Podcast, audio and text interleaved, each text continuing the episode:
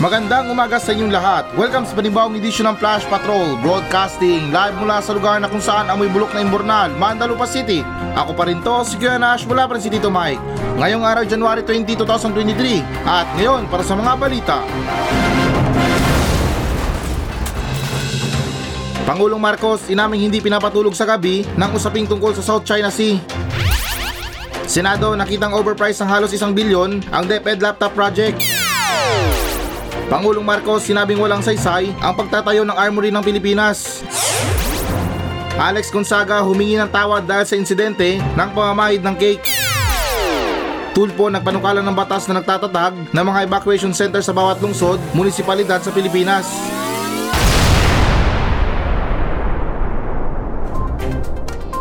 Pangulong Marcos inaming hindi pinapatulog sa gabi ng usapin tungkol sa South China Sea. So, okay guys, naayon sa ulat ng GMA Network na sinabi ni Pangulong Ferdinand Marcos Jr. noong Miyerkules na ang tensyon sa pinagtatalo ng South China Sea ay nagpapanatili sa kanya sa gabi ngunit ang kanyang bansa ay nakatuon sa kapayapaan sa kabila ng pag-aangkin ng teritoryo ng Beijing. At dagdag pa dyan sa pagsasalita sa World Economic Forum sa Davos, Switzerland, sinabi ni Pangulong Marcos na ang kanyang bansa ay nanonood bilang isang bystander sa tuwing tataas ang tensyon pagkatapos tumawid sa reyon ang mga barkong pandigma ng China at saka US. Aniya kung may nangyaring mali dito, tayo ang maghihirap. At dagdag pa dyan na sinabi ni Pangulong Marcos na tinalakay ang issue kay Chinese President Xi Jinping sa isang pagbisita sa Beijing noong unang bahagi ng buwan na ito. Eto, minsan guys, sa mga salita natin, sa mga kwento natin na gusto natin ng atensyon, alam ko nagbibigay ng payag si Pangulong Marcos kung ano bang nangyayari sa bansa natin. Pero ano ba, yung sa akin lang ha, opinion ko lang, eh wag naman sana yung over. Kasi paano kung merong pilosopo doon na something katulad ko, hindi naman sa katulad ko, yung ano ba, yung mga, pwede, katulad ko naman. Yung tipo na magsasabi ka na hindi na ako nakakatulog sa gabi, um, halos gabi-gabi na lang hindi ako makatulog dahil sa West Philippine Sea na to. Guys, yung mga adik nga dito sa Mandalupa kahit papaano natutulog para sa kalusugan. Si Pangulong Marcos pa kaya na ang sarap-sarap ng higaan, ang sarap ng buhay. Kaya parang ano ba, parang sa ating mga Pilipino, wag tayo. Dahil pag sinabi natin ganyan or parang nakakarinig tayo ng salita na ganyan, na parang we, hindi ka talaga natutulog, ba't buhay ka pa hanggang ngayon? Dahil guys, hindi ako eksperto ha, pero pagdating sa mga kulang sa tulog or wala ng tulog, kusang ano eh, kusang babagsak yung katawan natin para magpahinga. Kung ayaw natin magpahinga, pues yung katawan natin gusto magpahinga. Ganun lang kasimple sa explanation yun pagdating sa science. Pero kung sasabihin mo na ang tagal na natin problema itong West Philippine Sea na to, ibig sabihin, since day one, di natutulog si Pangulong Marcos. Naintindihan ko yung punto niya guys pero sa pagsasalita sa ibang bansa eh wag naman tayong sobra na magkwento. Yung tipo na parang hindi nakapanipaniwala. Eh yung sa akin lang naman na okay lang sana kung magsabi siya na um, sa tuwing naiisip ko tong West Philippines na to sumasakit ang ulo ko, um, naguguluhan ako kung ano ba talagang nangyayari dahil sa mga transaksyon natin sa ibang ano, what I mean sa ibang transaksyon okay naman tayo. Sa mga importasyon, sa mga ano, sa mga pag-uusap, okay tayo. Pero diyan lang talaga sabit eh. Pagdating sa usapin sa West Philippine Sea, parang mortal na magkaaway tayo. Parang ang weird kasi, yung tipo na magkapit bahay kayo tapos nagkaga, ano ba, magkagalit kayo. Um, nag-aaway kayo sa parking pero nagbibigayan kayo ng ulam. 'Di ba sa mga kagalit natin, ganun naman dapat, 'di ba? Kapag kagalit natin yung kapitbahay natin, talagang kagalit 'yan. Hanggang sa hindi tayo magbati, kagalit pa rin 'yan. Kaya for the last time guys na hindi naman sa ano, hindi naman talaga sa makulit, um, sana man lang na kung magbibigay tayo ng pahayag sa mga tao, especially sa mga listeners natin or sa um, alam natin na handang tumulong para sa atin, eh kahit man lang na yung makabuluhan, yung tipo na parang oh tama, kawawa naman kayo. Sige, ano, magbibigay kami ng tulong sa inyo. Hindi yung tipo na makakarinig ka ng kwento or pahayag ng isang pangulo sa ibang bansa. Mapapabulong ka na lang sa katabi mo na ano ba tong pinagsasabi nito, wala daw tulog. Pero mas blooming pa sa atin. Pero well, anyways, um, itong West Philippine Sea na to, itong sigalot natin sa West Philippine Sea, talagang matagal na to. Um, I think, correct me if I'm wrong lang ha, kapanahunan pa siguro to ni Ninoy Aquino, yung tatay ni Noynoy Aquino, dating Pangulo ng Pilipinas. Itamaan niyo ko kung mali ako ha, hindi naman sa nagmamatalino dito, pero itong problema natin sa West Philippine Sea ay matagal na. Ngayon lang din siguro nagbunga. Ang problema kasi guys, ang dami nating salita eh. Wala naman tayong literal na ginagawa. Yung tipo na sinasabi natin na, oh, Nandyan kami, pa- handa kaming protektahan yung West Philippines na yan dahil sa, sa atin yan. Para sa Pilipinas yan. Totoo itong sinabi ni Pangulong Marcos na um, kapag nagkaroon ng tensyon itong dalawang bansa na to, na itong bansang US at saka China, eh tayo ang mahihirapan dahil na itong bansang Amerika nakakonekto sa atin. Kumbaga parang sila lang rest back kung hindi natin kaya, sila ang tutulong sa atin para paglabanan yung West Philippines na yan. Pero ang main barracks talaga dito is Pilipinas. O mantakin nyo yun kapag nagkaroon ng gulo. Ganda-ganda ng bahay natin, ganda-ganda ng lugar natin, lungsod natin, bansa natin, mga tourist spot natin. Eh masisira lang nang dahil sa mga gera na yan. Kaya para sa mga tao na pinipilit yung gobyerno na labanan ng West Philippine Sea, eh sana man lang na mag-isip-isip muna tayo dahil hindi magandang pasok yan or hindi magandang ano yan, magandang move. Dahil oo, matutulungan tayo ng bansang Amerika kung papalag tayo. Pero tayo ang kawawa, tayo mismong mga Pilipino. Imagine nyo na lang yung mga sasakyan nyo na hulugan, na tamaan ng racket, nasabugan, yung mga bahay nyo na utang pa lang, nawasak. Pero wala akong minamasama dun sa utang ha. Yung tipo na parang syempre pinaghihirapan mo yung bahay mo na mabuo. Yung sasakyan mo, pinaghihirapan mo para mabayaran mo. Tapos sa isang idlap lang, um, masasabugan ang racket ng bansang China. Pero ito, last na guys ha, usapin na hindi makatulog. Ako, minsan nakakaranas ako ng ganyan eh. Yung tipo na kahit na nakailang posisyon na ako sa kama, nagbaliskat patuwad na ako, hindi pa rin ako makatulog. Isa sa mga pamamaraan ko guys is yun. Hindi yung iniisip nyo ha. Bale, ito sa akin lang ha, hindi naman sa panghikayat. Um, yung ginagawa ko, um, pinapahiran ko ng Vicks or ano ba, yung Vaporub ba yun? Yung ano ba, pamahid sa mga sakit-sakit sa katawan, um, kung parang ano ba, yung dibdib mo, medyo makati, or ano ba yung tawag doon? Basta yung ano, yung brand na hindi naman sa pag-endorso, yung ano, yung Vicks Vaporub, alam niyo na yun. O hindi naman kaya Betet. Pinapahid ko yun banda dito sa ano ko, sa may eye bags ko para medyo maanghang yung mata ko at yung mata ko naman mapipilitang pumikit hanggang sa makatulog na ako. Sunod naman tayo na balita. Senado nakitang overpriced ang halos isang bilyon ang DepEd laptop project. So, okay guys, naayon sa ulat ng ABS-CBN News na ang proyekto ng pagbili ng laptop ng Department of Education o DepEd noong 2021 ay overpriced nang hindi bababa sa 979 million. Ang pagtatapos ng Senate Blue Ribbon Committee noong Webes, kasunod ng mga buwan ng investigasyon sa controversial na deal. At sa isang payag na ang supply at paghahatid ng mga laptop computer para sa mga guro sa pampublikong paaralan sa ilalim ng 2021 DepEd Laptop for Teachers, project ay overpriced ng hindi bababa sa 979 million nakasaad sa dispositive portion ng Senate Panel Committee Report at dagdag pa rin dyan na ang investigasyon ng Senado ay bunsod ng ulat ng Commission on Audit noong 2021 sa DepEd na nagbandera ng pagbili ng 2.4 billion na halaga ng mga laptop na itinuring na overpriced at outdated. Ano bang klaseng balita to? Wala bang bago dyan? Yung tipo na Oh, sakto yung ano, yung pinambili or yung budget sa mga laptop. Walang labis, walang kulang. Wala bang mga ganong klaseng balita? Kasi parang itong mga korupsyon na to nakakasawa na eh. oh, seryoso lang guys, sa mga usapin na korupsyon na yan, tayo mga Pilipino siguro na immune na tayo sa mga pinaggagawa ng gobyerno. Di naman sa nila lahat, eh, nagpapasalamat din ako na itong mga balita na ganito ay para bang nagpapatunay na talagang merong katiwalian na naganap. Imagine nyo na lang guys kung iisa ang mga utak dyan sa gobyerno. Malamang tayo mga Pilipino talagang kawawa.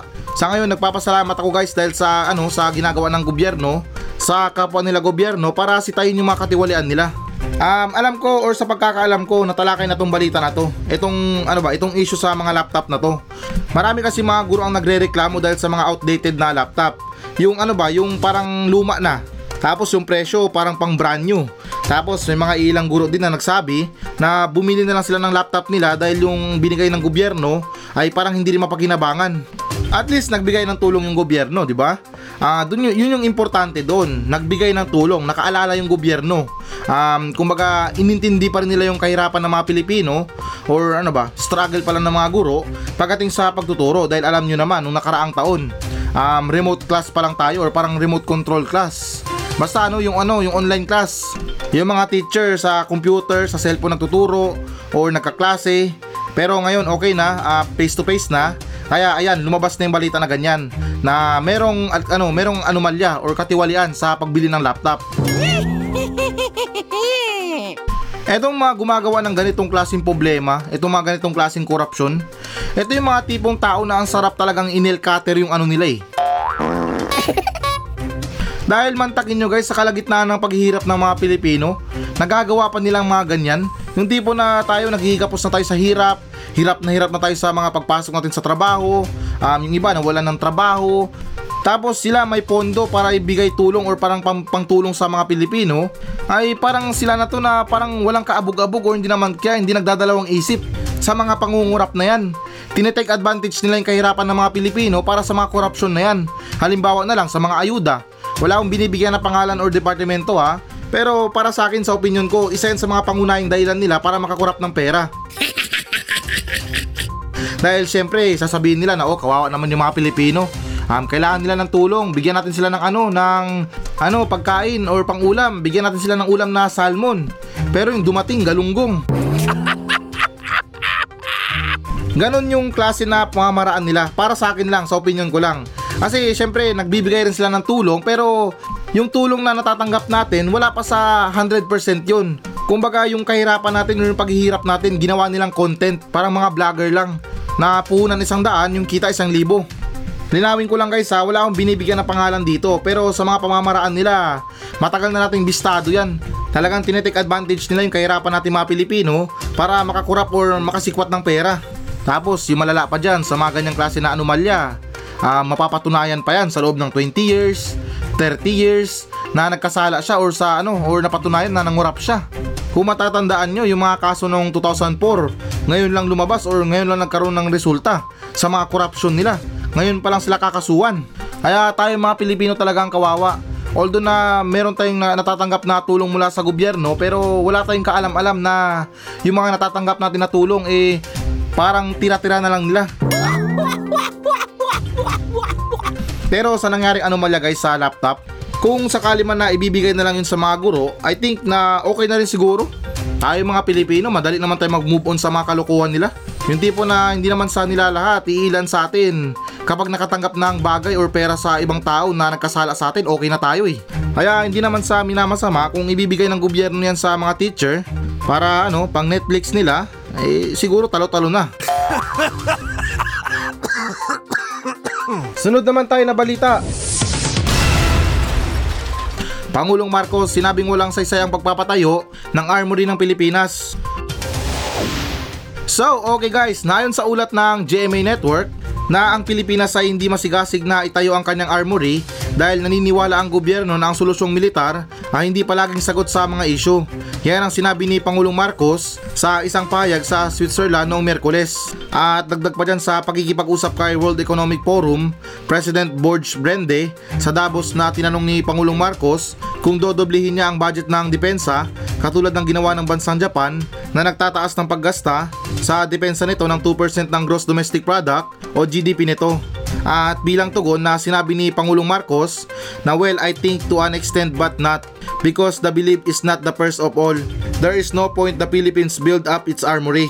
At sinabi ni Pangulong Marcos na ang Pilipinas ay mananatili. Paniniwala na ang mga solusyon sa mga isyo ay hindi militar. Very well said Mr. President or Pangulong Bongbong Marcos. Tama yan. Hindi sa lahat ng solusyon, ay mali, hindi sa lahat ng problema na ang solusyon natin ay militar. Huwag niyang gayahin yung papa niya. De, charot lang. Alam nyo guys, mas maganda kasi na magtayo na lang tayo ng mga club, KTV, um, beer house. Kasi wait lang ha, let me explain. Alam nyo ba yung mga taong problemado? Kung saan sila madalas pumupunta? 'Di ba sa mga beer house? 'Di ba sa mga club? 'Di ba sa mga inuman? Kaya kung meron tayong problema, yung solusyon dyan, inom lang. Kaya ang maganda gawin ni Pangulong Marcos, magtayo na lang siya ng maraming beer house. Nang sa ganun na kapag ano, kapag pagod tayo sa trabaho, problemado tayo sa buhay, eh magpunta lang tayo sa pinakamalapit na beer house. Ganon dapat, yung katulad kay Pangulong Marcos, pasayaw-sayaw lang sa mga problema. Um, paparty-party lang. Ganon dapat, yung mga militar na yan, ano lang yan eh, huling baraha lang natin yan. Kapag sobra na, eh kailangan na talagang lumaban, eh ilabas natin yung militar natin. Pero ngayon guys, medyo medyo malamig pa yung tension eh. Ano lang, madadala pa yun sa inuman. Mga shot na yan, yung mga gin, red horse, yan. Pero well, anyways guys, na ito seryoso tayo ah.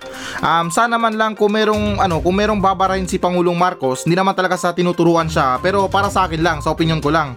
Kasi once na kung meron tayong nire-reject na mga offer or mga tanong na minsan katulad dito, na bakit na hindi mo itataas yung depensa mo katulad ng bansang China. Ayos na bansang China sa bansang Japan pala na nagtataas ng paggasta sa depensa ng 2% ng gross domestic product sa loob ng limang taon. Eh sa mga ganyan kasi guys, kung meron tayong mga nire-reject kagaya ng sinabi ko na kung meron tinanong sa atin, meron tayong ano, meron tayong pang follow up na ano na na pahayag. Yung tipo na parang may iwan mong blanco yung nagtatanong sa iyo.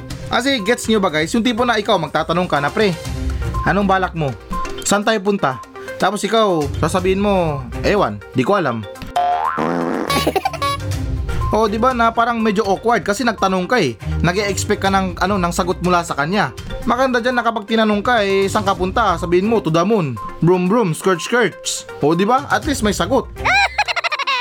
De, charot lang guys. Pero ano yan ha, may ano yun, may kabuluhan yun or parang may meaning yun. Na yung tipo na wag nating iwan sa ere yung katanungan ng ibang tao. Na yung tipo na kapag tinanong mo na ano bang balak mo? Ba't ayaw mo magtayo ng armory sa bansa mo? Tapos um, sabihin mo, ah, ayaw ko kasi kasi ang pera gusto kong igastos sa ibang ano, sa ibang proyekto or sa ibang bagay na alam ko na mas makakatulong pa sa mga kababayan ko. Ganun dapat guys. Hindi yung kapag tinatanong tayo na secret, walang clue. Sunod naman tayo na balita. Alex Gonzaga humingi ng tawad dahil sa insidente ng pamamahid ng cake. So, okay guys, naayon sa ulat ng Manila Times na ang cake smearing incident na nagresulta sa pagtawag ng netizen sa kanyang ugali na ang aktres na si Alex Gonzaga ay hayagang humingi ng paumanhin kay Alan Crisostomo na ang waiter sa kanyang video kung saan na ipinakita ang insidente. Sa isang payag sa aking kaarawan, tinuruan ako ng Diyos ng isang mahirap at mahalagang aral. Kabababang loob, kabaitan at mas mabuting panghusga. Pasensya na talaga Kuya Alan. Saad ni Gonzaga na ipinost niya sa social media. At dagdag pa dyan na noong Martes, naging trending topic si Gonzaga nang lumabas ang isang video mula sa kanyang birthday party at para sa maraming netizen, ang kanyang pagpahid ng icing sa server na nakatayo, hawak ang kanyang birthday cake ay uncalled for. Kinikilalang epekto ng insidente na wakas ay sinabi ni Gonzaga, sa aking pamilya ay kinalulungkot ko ang pasakit at kahiyan sa inyo. Babangon ako mula sa isang mas matalino at mas mabuting tao sabi niya. At dagdag pa dyan na kanina naglabas si Crisostomo nang nilagdaang pahayag na nagsasabing binisita siya ni Gonzaga sa trabaho noong January 17 sa pamamagitan ng pag-sign up gamit ang isang email na kinilala ko at nabasa ko at sumasang-ayon ako sa mga tuntunin ng serbisyo at patakaran sa privacy. Then nag-apologize at nag-sorry siya sa akin tapos konting kwentuhan at sinabi ko po sa kanya na okay na po yung nangyari. Okay na po kami, sabi ni Crisostomo. Oh, 'di ba? Sa pahayag niya, lumalabas talaga na talagang naano siya, napahiya siya. Or parang ano bang tawag doon, na-open siya sa ginawa ni Gonzaga. Kasi hindi, hindi ako nag-aral ng psychology ha, pero masasalat mo yan sa pananalita ng isang tao, sa kilos ng isang tao. Kasi para sa akin, kung wala talaga sa kanya or parang normal lang sa kanya yon or parang okay lang sa kanya na nangyari yon eh parang hindi niya na, ano ba, hindi niya naiintindi na mga ganun. Yung tipo na tatawa na lang din siya, parang makikisaya din siya. Pero sa kanyang sinabi na ito na nag-apologize daw siya at nag-sorry siya sa akin tapos konting kwentuhan at sinabi ko po sa kanya na okay na po yung nangyari eh dun pa lang malalaman talaga natin na talagang na-open siya dahil sinabi niya na ay okay na po yung nangyari sige na nakamove on na ako dahil artista ka Isipin nyo na lang guys kung si Gonzaga hindi ano yun, hindi yun siya tawag ito, hindi yun siya artista. Baka kinabukasan may panibagong episode na naman yung tulpo. De, charot lang. Na ito, aral na sa atin ito guys ha. Um, sa lahat ng bagay, sa mga lahat ng kasiyahan natin, huwag talaga natin na ibigay todo yung pagiging masaya natin dahil minsan yung pagiging masaya natin hindi na nakakatuwa para sa iba. Oo, naintindihan ko na kaarawan niya, special birthday niya, or parang ano ba, special day niya pala. Maaari din na hindi niya nakontrol yung emosyon niya or yung sarili niya at siguro nang dahil sa sobrang saya ay nagawa niya yun. Alam ko, iilan sa atin dyan ay nagawa ng mga ganyan. Yung tipo na sobrang saya mo pero hindi mo napapansin, nakakasakit ka na pala. Pero well, anyways, aral is aral. Um, siguro time to move on na para sa mga netizen dyan or sa mga marites na gusto pa rin palaki ng mga issue na ganito. Um, remind ko lang guys na yung presyo ng sibuyas hindi pa rin bumababa. Sunod naman tayo na balita. Senador Tulfo nagpanukala ng batas na nagtatatag ng mga evacuation center sa bawat lungsod, munisipalidad sa Pilipinas.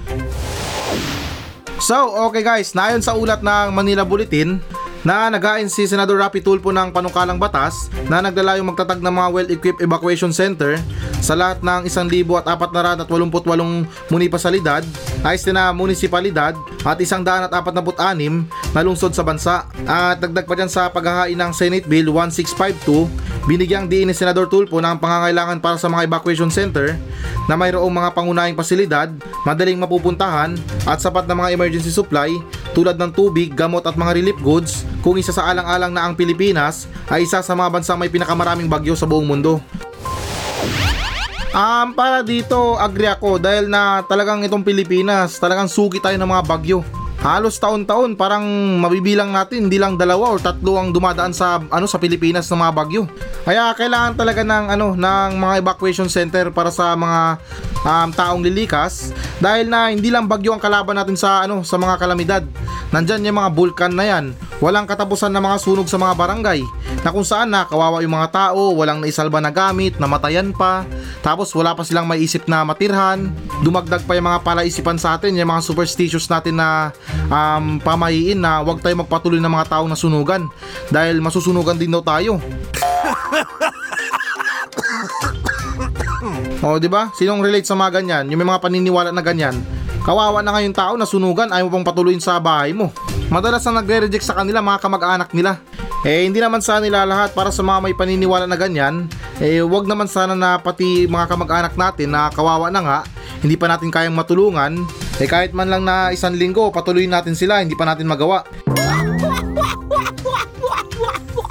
Pero well, anyways, sa mga evacuation center na yan, um, yung mga pagtatayo na yan, magandang plano pero parang hindi maganda na isipin kung may tutuloy ba ito. Hindi naman sa ina-underestimate yung kakayahan ni ano ni Senador Rapi Tulfo, um, pero sa mga ganyan ang daming daanan yan eh, ang daming proseso niyan. Tapos sa mga pag-build na yan or sa mga pagtatayo ng mga infrastruktura, dapat tutukan natin yan. Himalay natin, baka yung ibigay sa atin na evacuation center ay yung gawa lang sa sawali. At saka yung dagdag ko lang na yung madalas natin gawin na evacuation center itong mga paaralan. Yung mga school na yan. Although na siguro sa gitna ng kalamidad, wala naman sigurong pasok or wala naman siguro nag attempt na um, ituloy pa rin yung klase.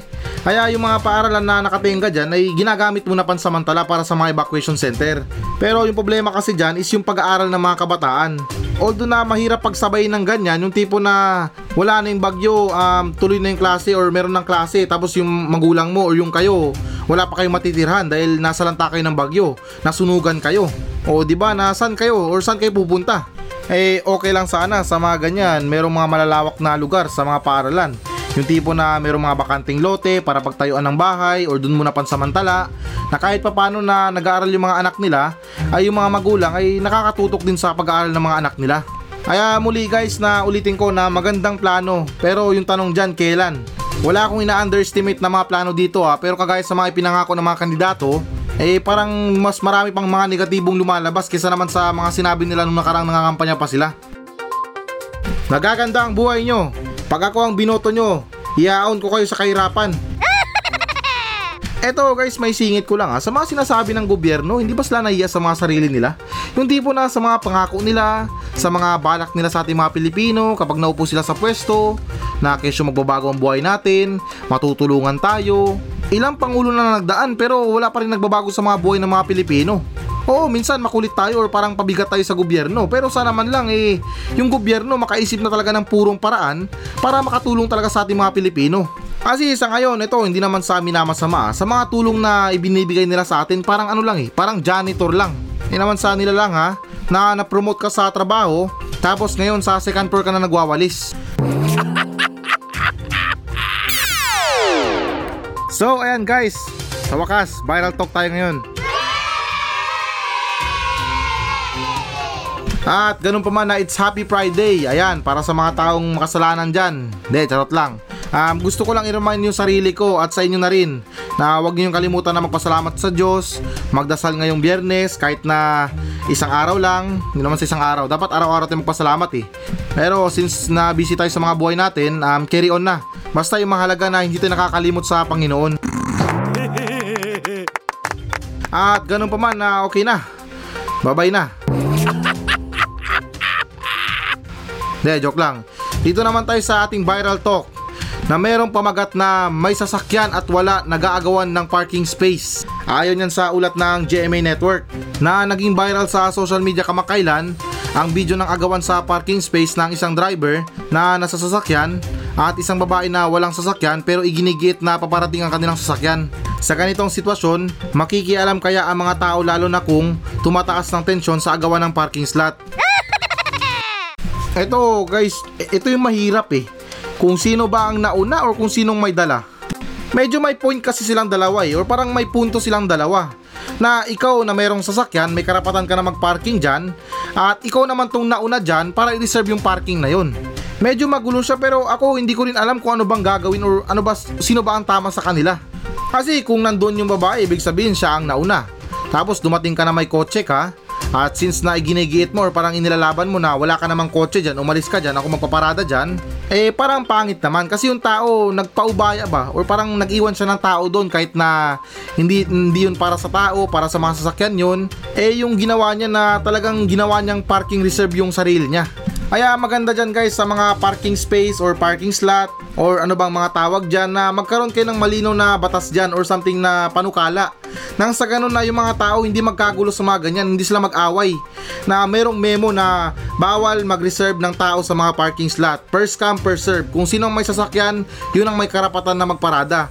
Nang sa ganun matapos ng usapan. Kasi para sa akin, mauunawaan naman din ng mga tao yan kung merong panukala doon or parang memo na kailangan sundin. O, di ba na ganun kasimple, hindi natin kailangan palaki ng mga issue na ganyan. Na kesyo akong nauna, na kesyo akong, akong may sasakyan. Ang importante dito guys, yung ano, yung memo, yung panukala ng ano ng pasilidad or yung lugar. Kaya ganun pa man para sa kulturang Pilipino, hindi naman sa sinisiraan. Kaya hindi na rin sa akin bago kung bakit naiilan sa atin nagpapatayan sa mga lupa na yan. Yan mga hatian sa lupa, pamilya versus pamilya. Ay, Diyos ko, ito nga, parking slot nga, pinag-aawayan na, yan pa kaya mga hektaryang lupa.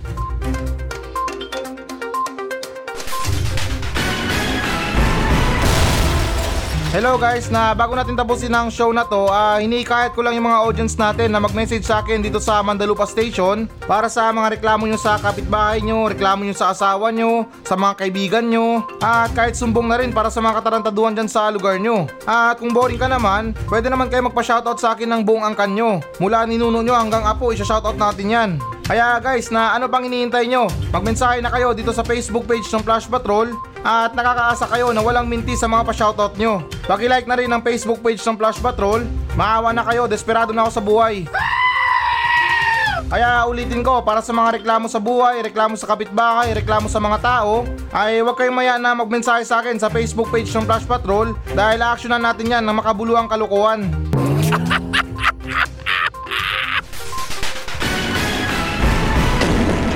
So yan muna mga balita ng Flash Patrol sa araw na to. Maraming salamat sa pakikinig. Ako pa rin to, si Kuya Nash. At maraming salamat ulit. Wala pa rin si Tito Mike. Masayang masaya ako. At goodbye!